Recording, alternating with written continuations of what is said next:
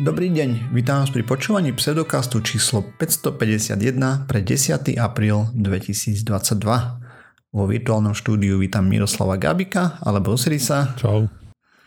Jakuba Rafajdusa alebo Kupka. Ahojte. A ja som Radoslav Vlasatý alebo Martyr. Čaute. Sme podcast do vedia a skepticizme, vede sa nevenujeme profesionálne, Takže ak nájdete nejaké nepresnosti, nezrovnalosti, píšte na kontakt zavináš pseudokaz.sk a my sa doplníme, opravíme v jednej z nasledujúcich častí.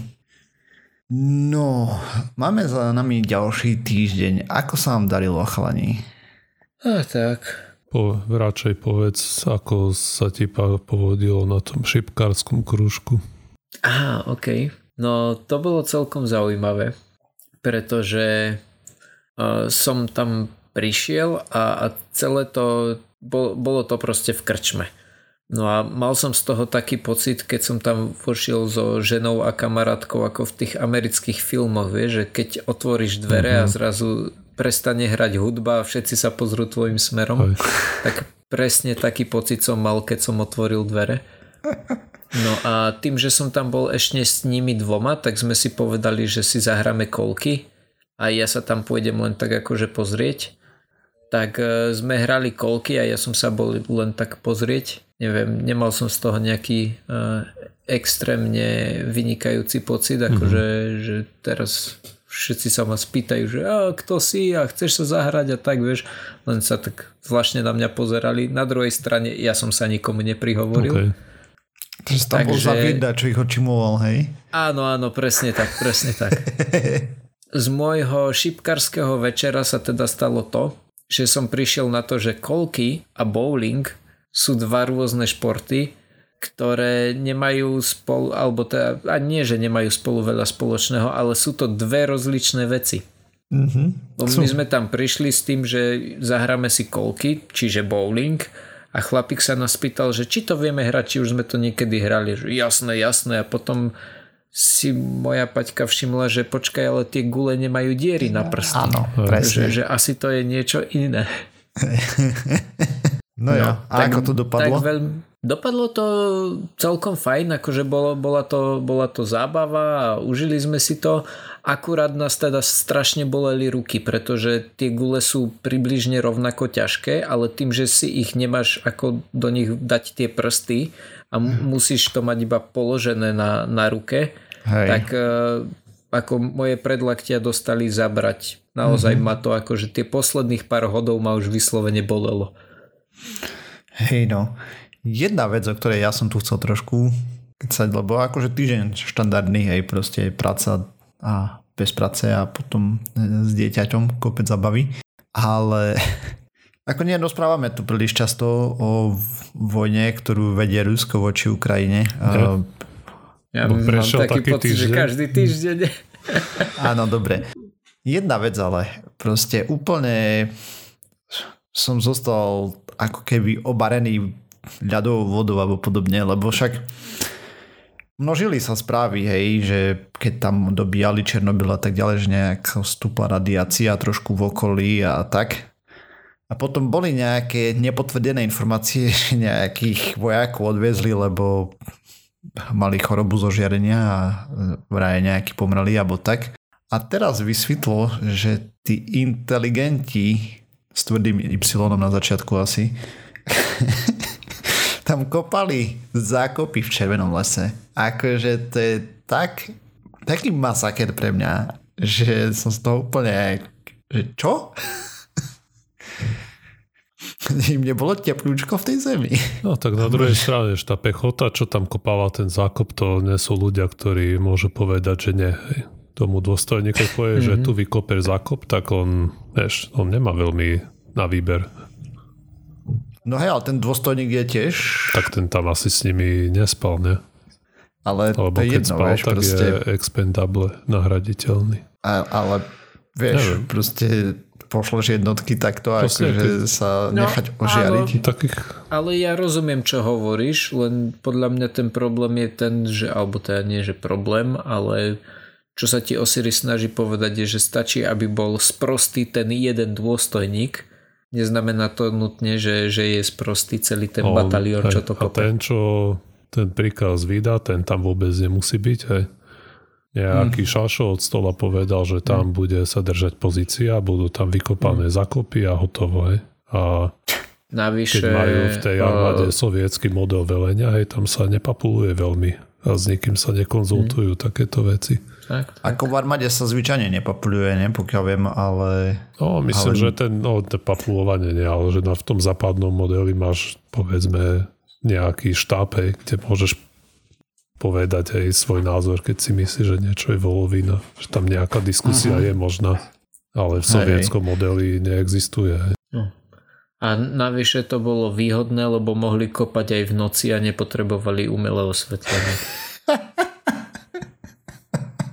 Nemyslím, že až takto tam svieti, ale... no dobre, takže pravdepodobne ani to vedenie není úplne inteligentné. Dajme tomu, alebo tých mozoček už nefunguje tak veľmi, ako by mal. Čedve. No to vôbec nevadí, stačí, že ich je veľa. Ach, bože. No dobre, poďme sa pozrieť na nejaké novinky zo sveta vedy a pseudovedy. A ja rovno naviažem na to, ako ruské vedenie není, veľmi mudré, lebo možno používajú viac alkoholu, ako by mali. Čedve, možno fakt to rozhodnutie prišlo po fľaši vodky, hej, tak ako, no nič.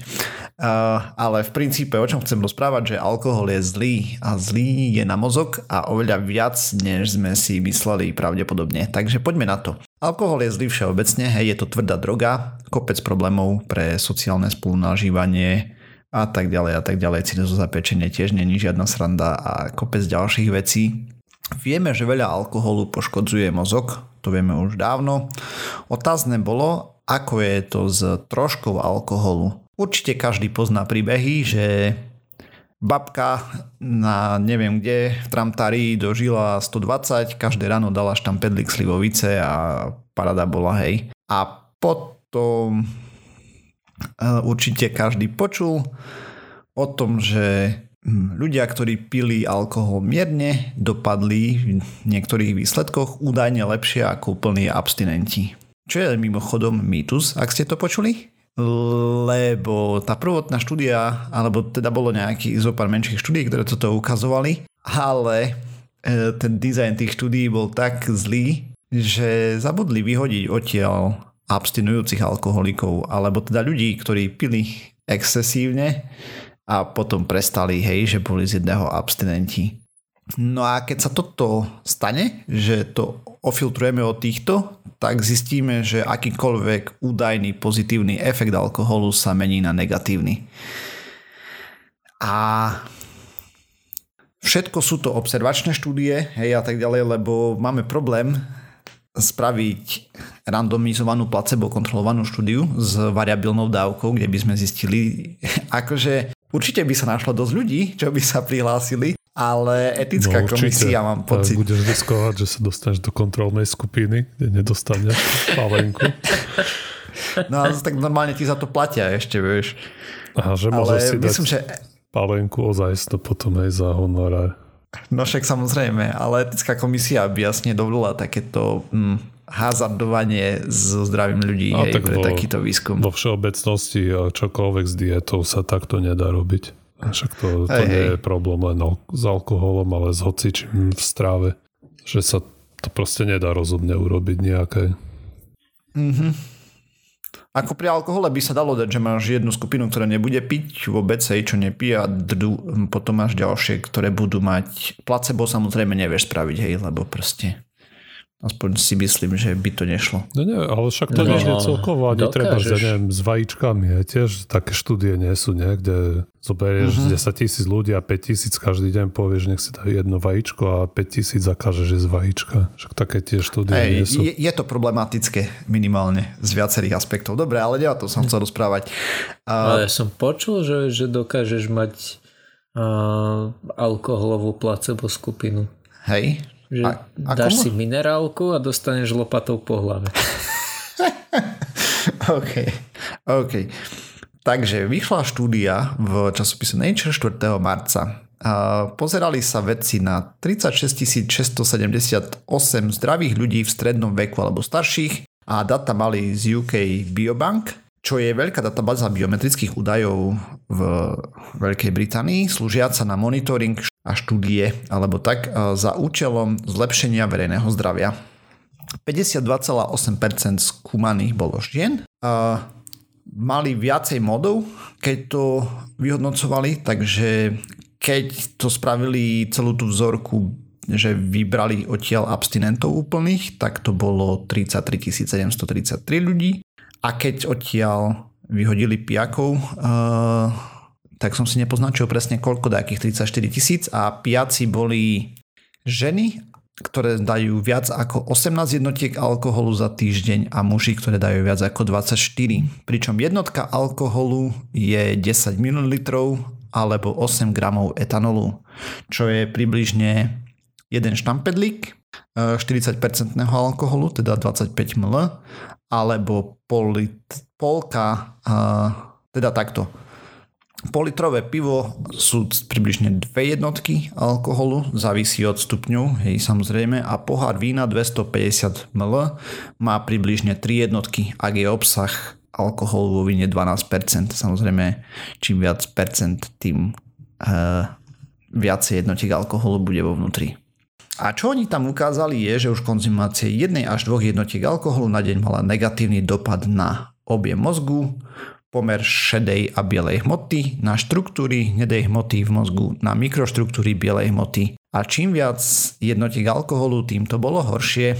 Takže ako presne na to išli. Ošetrili tu ich vzorku na tieto veci. Vek, výšku, pohlavie, fajčenie, socioekonomický status, genetickú minulosť a krajinu pobytu. Pre každého účastníka predpovedali, aký by mal mať objem mozgu na základe týchto faktorov a porovnali to s aktuálnym meraním a mierou konzumácie alkoholu. A na čo prišli? Medzi 0 až 1 jednotkami alkoholu na deň bol rozdiel na úrovni štatistickej chyby, dajme tomu.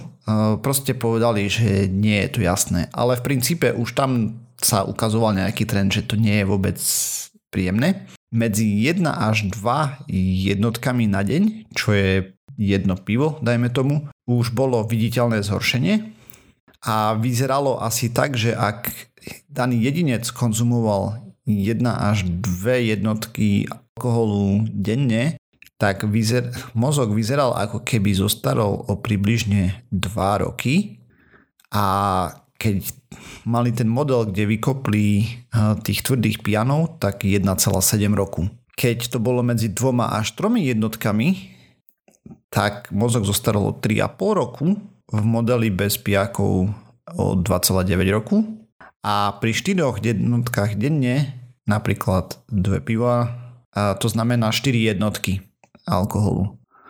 A zostarol približne o 10 rokov voči tým, čo nekonzumovali alkohol. To je približne záver štúdie. V princípe, akože oni tam robili rôzne modely a tak ďalej, ešte ďalšie, hej, kde pozerali sa, trošku sa tie čísla menili na tie časy, ako som spomínal, hej, že keď vyhodili tých tvrdých piakov, tak e, ten rozdiel bol trošku menší, hej, medzi v tom zostarnutí a podobne mozgu. A zostarnutie mozgu znamená práve hej, zmenenie tých pomerov a tak ďalej. Tam oni majú nejaké kritériá, podľa čoho vidia, že ten mozog je starší. Čím máš starší mozog, tým skôr napríklad v určitom veku máš predispozíciu na stareckú demenciu a iné poruchy, hej. Takže žiadna zabava. A celé toto je mega zle. V princípe, čo tá štúdia naznačuje, je, že už aj štampedlik denne je negatívny, ale nie dostatočne viditeľné a všetko nad jeden štampedlík, nad jednu jednotku alkoholu je zle. A ešte ďalšia vec, ktorú tam jednoznačne ukázali, že to poškodenie mozgu rastie geometrickým radom. To znamená aj, ako sme hovorili, hej, že proste pri jednej až 2 to bolo, dajme tomu, 2 roky, pri 3 až 5, 3,5 roku a pri 4 teda pri dvoch až troch no, a 3,5 roku a pri štyroch jednotkách 10 rokov zostanutie. okay. Hej, že to proste narastá nelineárne.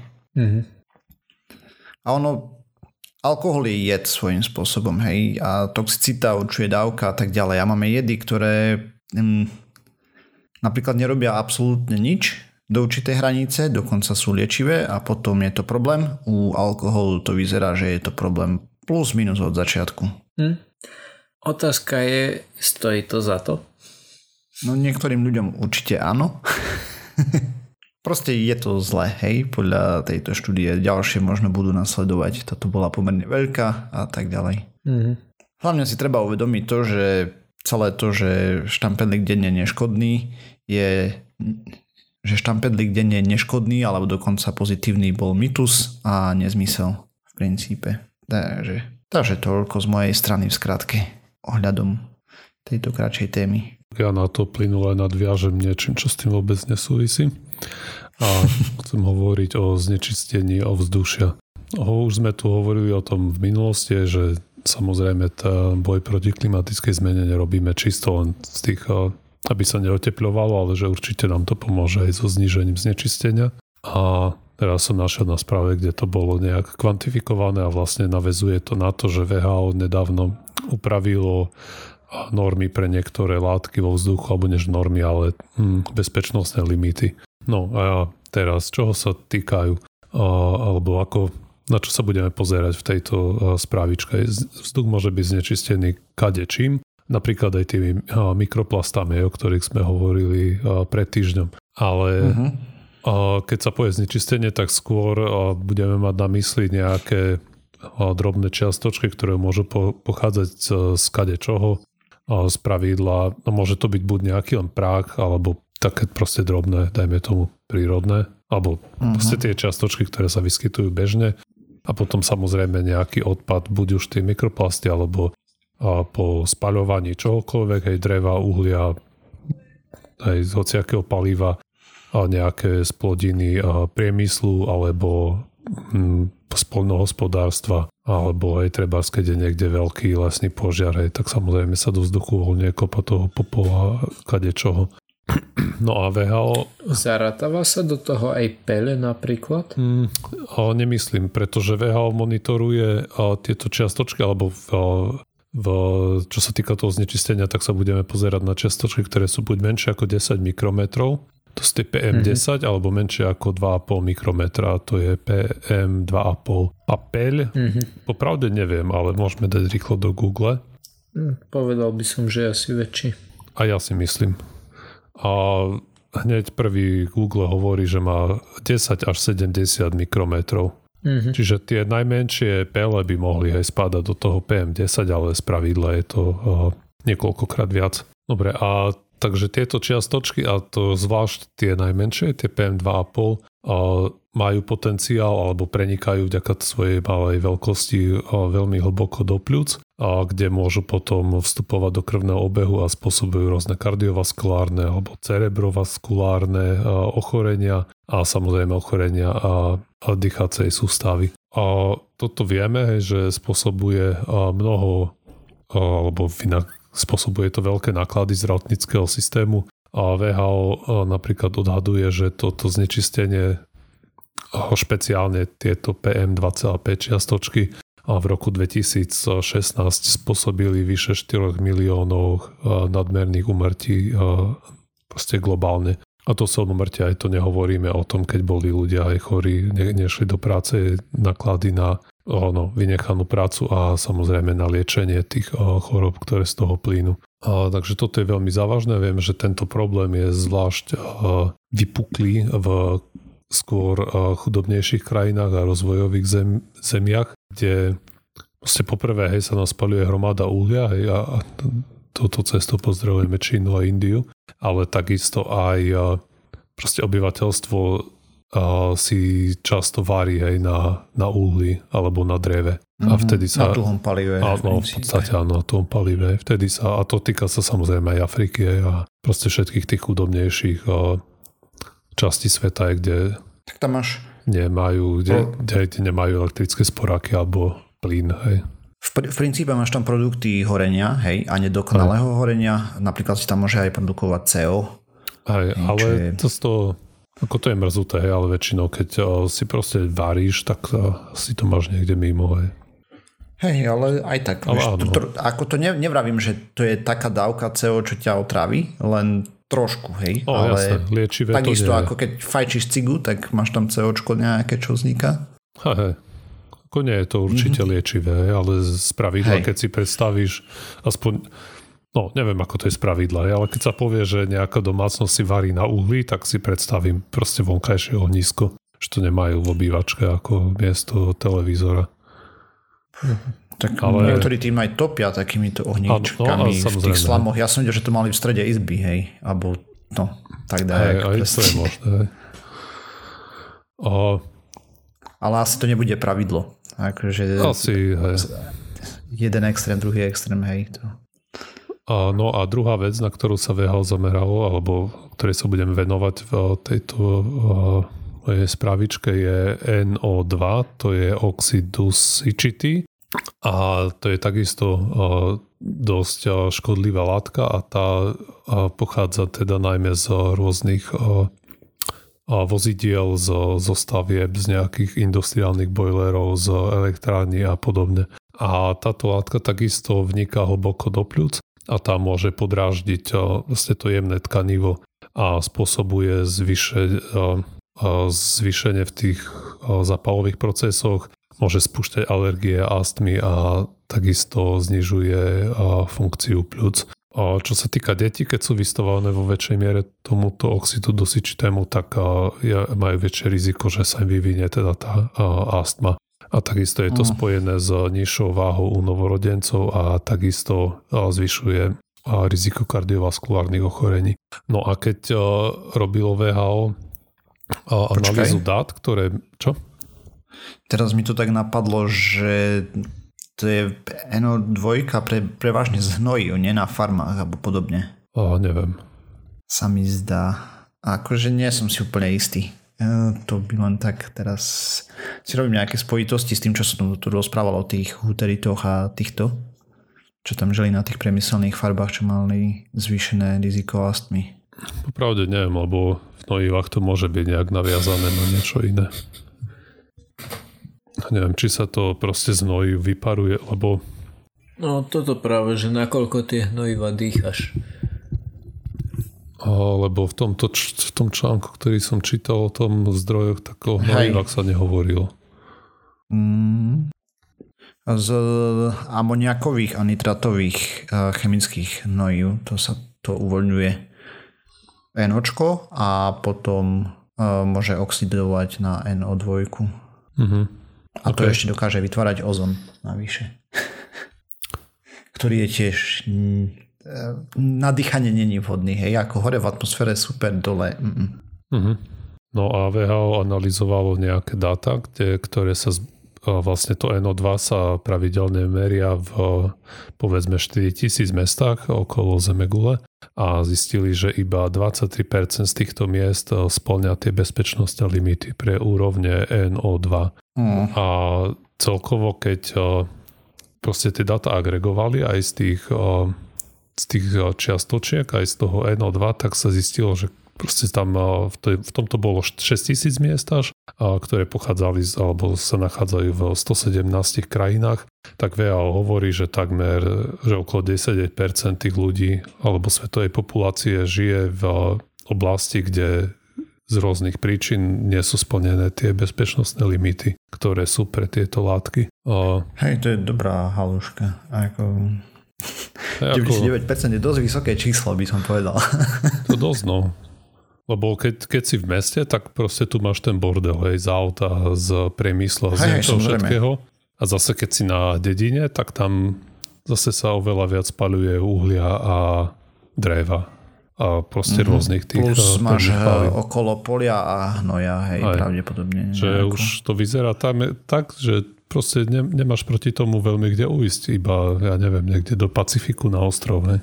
Aj to mm-hmm si musíš dávať pozor, hej, aby tam niekto netestoval nejaké rakety. hej. Hej no.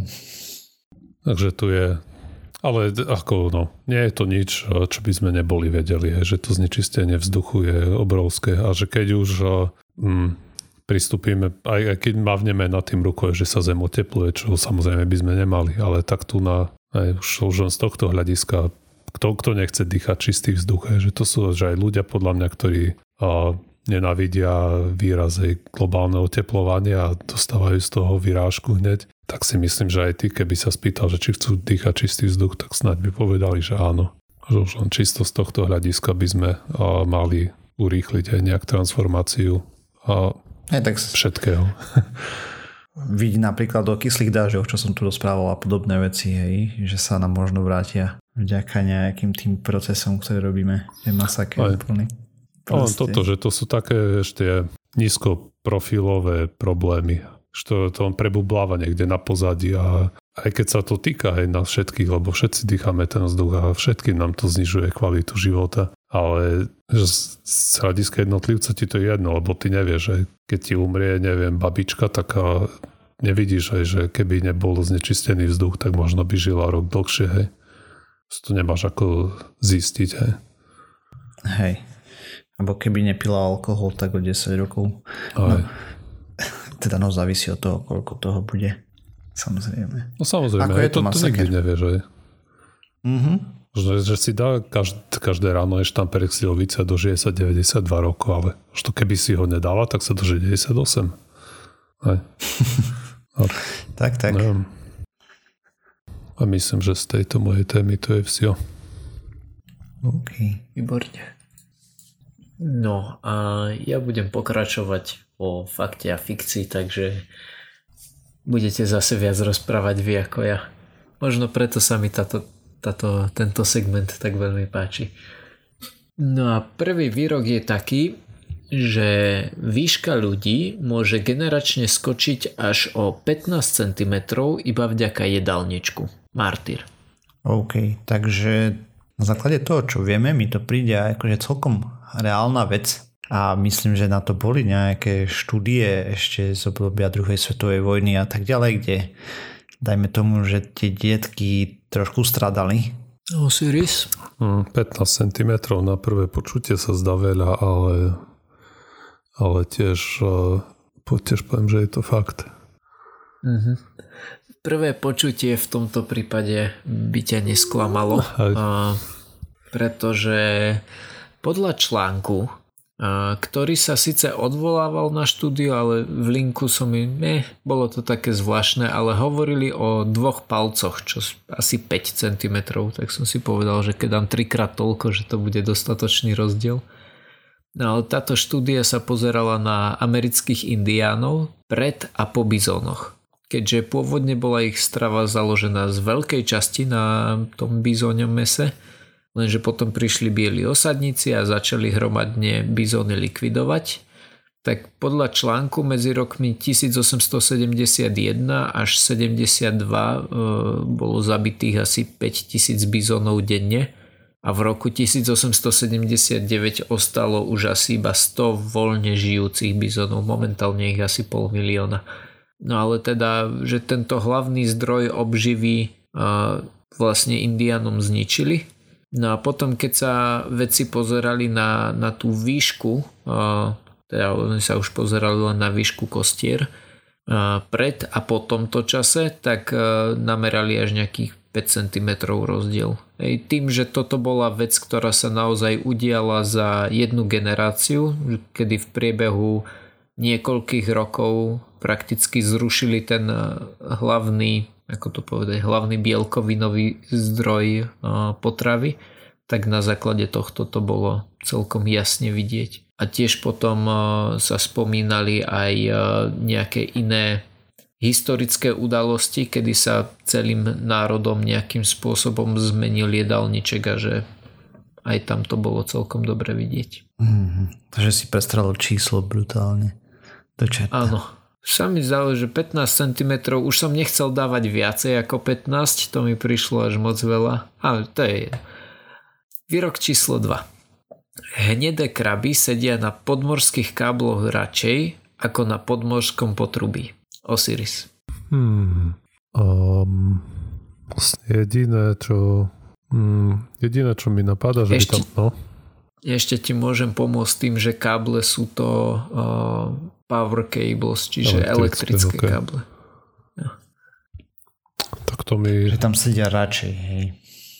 Áno. Aj, ako vedel by som si to vysvetliť aj, lebo vieme, že ako náhle niekde tečie niečím preteká elektrika, tak to zvyšuje teplotu toho niečoho a to je celkom, mi príde samozrejme, že podmorský život vyhľadáva skôr teplo než uh, chlad. Jedine, že v tých rúrach sa prepravuje teplá voda, ale to mi príde ako trochu neefektívne. A takže, takže si myslím, že, že, že je to fakt, že vyhľadávajú tie káble skrz to, že sú teplejšie. Mm-hmm. Mm. A martyr? A čo keď ich elektromagnetické žiarenie odpudzuje? No, e... tak, tak potom to bude fikcia. Hej, však práve to, že neviem.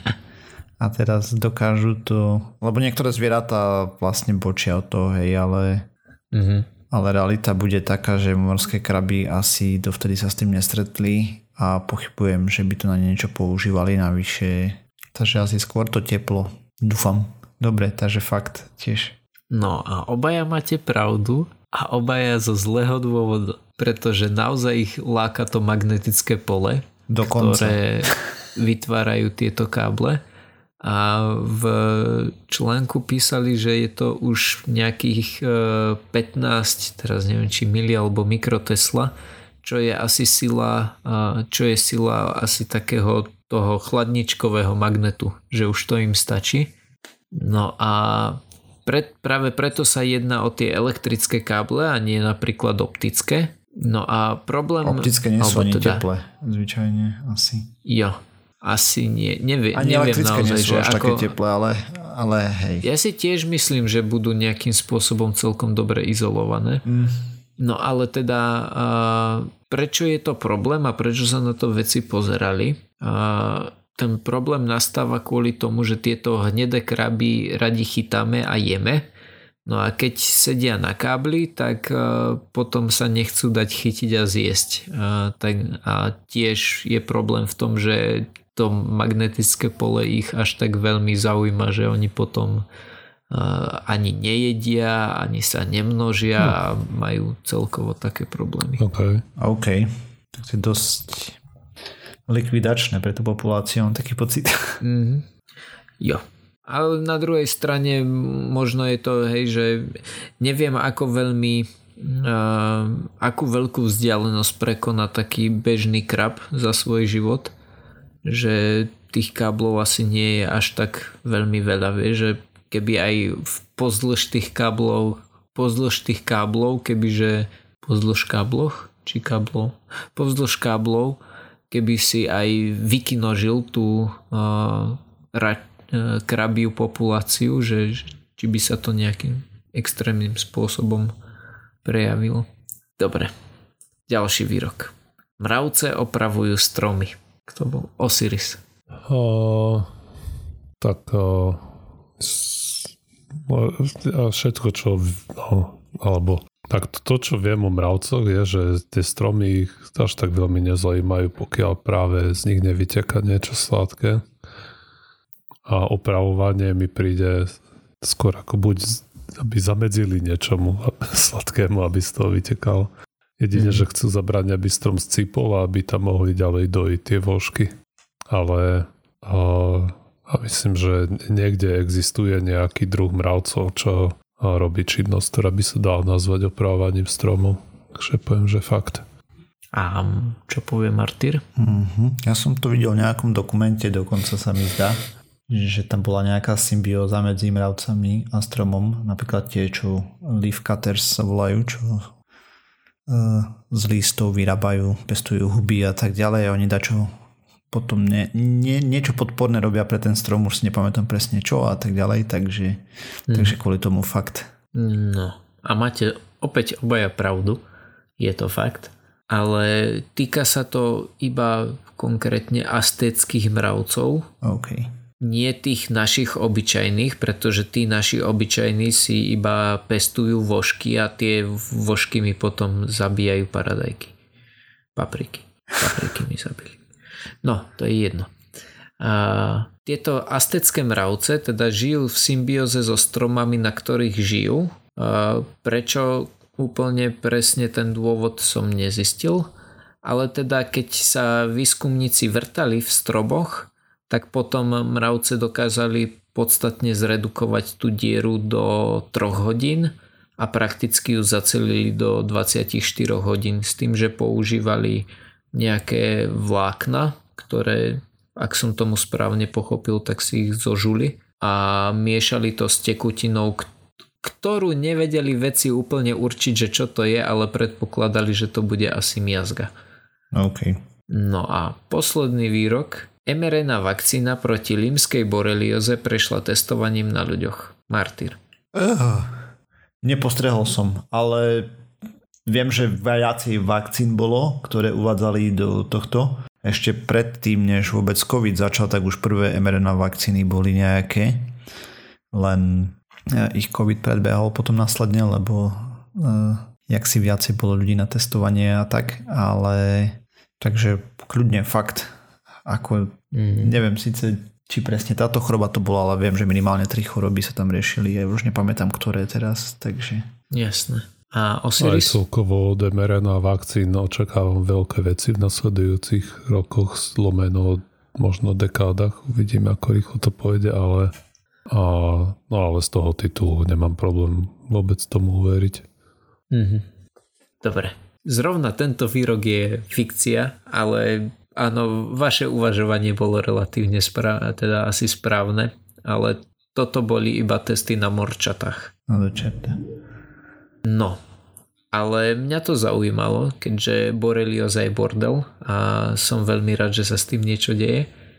Čo ma na tom veľmi zaujalo? Veľmi zaujímavá vec na tejto vakcíne je to, že nie je priamo proti tej baktérii, ktorá spôsobuje túto chorobu. Hej, to znamená, že tá, ten, tá bielkovina, alebo to niečo, na čo sa tá vakcína pozerá, alebo uh, inak Náš imunitný systém sa nenaučí rozoznávať priamo tú baktériu, ale naučí sa rozoznávať klieštie sliny. Zvyčajne je totiž nutné mať e, kliešťa nejakú dlhšiu dobu, aby dokázal preniesť e, túto chorobu. Hej, to znamená, mám taký pocit, že medzi 24 až 36 hodín sa udáva, e, že, že treba mať prísatého, aby, aby vás nakazil. No a táto vakcína tým, že naučí imunitný systém na, na tie sliny, ktoré do vás kliešť vpúšťa, tak vytvára z tej rany niečo ako štípanec od komára. Takže to červená, uh-huh. svrbí a teda telo nám dá o tom kliešťovi vedieť a my ho dokážeme odstraniť dostatočne rýchlo. Uh-huh. To znamená, že je to také uh, kvázi preventívne že ešte predtým, ako by sme sa mali uh, stihnúť dokázať nakaziť, tak nám telo dá vedieť o tom, že tu je ten kliešť, vyber ho, čo mi príde strašne, strašne cool. Hej, nie. No a toto bol posledný výrok, takže na dnes môžeme asi skončiť. OK. Takže tým pádom sme sa dopracovali na záver tejto časti Pseudokastu. Ďalšia časť znova o týždeň. Nájsť nás môžete na www.pseudokast.sk, kde nájdete aj zdroje, ktoré sme používali k príprave tém. Okrem toho nám môžete písať na kontakt náš pseudokast.sk. Sme na sociálnych sieťach, Facebooku, Twitteri, na YouTube, na iTunes, na Spotify a všetkých možných a nemožných podcastových agregátoch. Ak nás chcete podporiť, lajkujte, zdieľajte, zdieľajte, dávajte pačiky a ešte stále nám asi môžete poslať 2% zdane. Ďakujeme. Čaute. Dovi. Ahojte.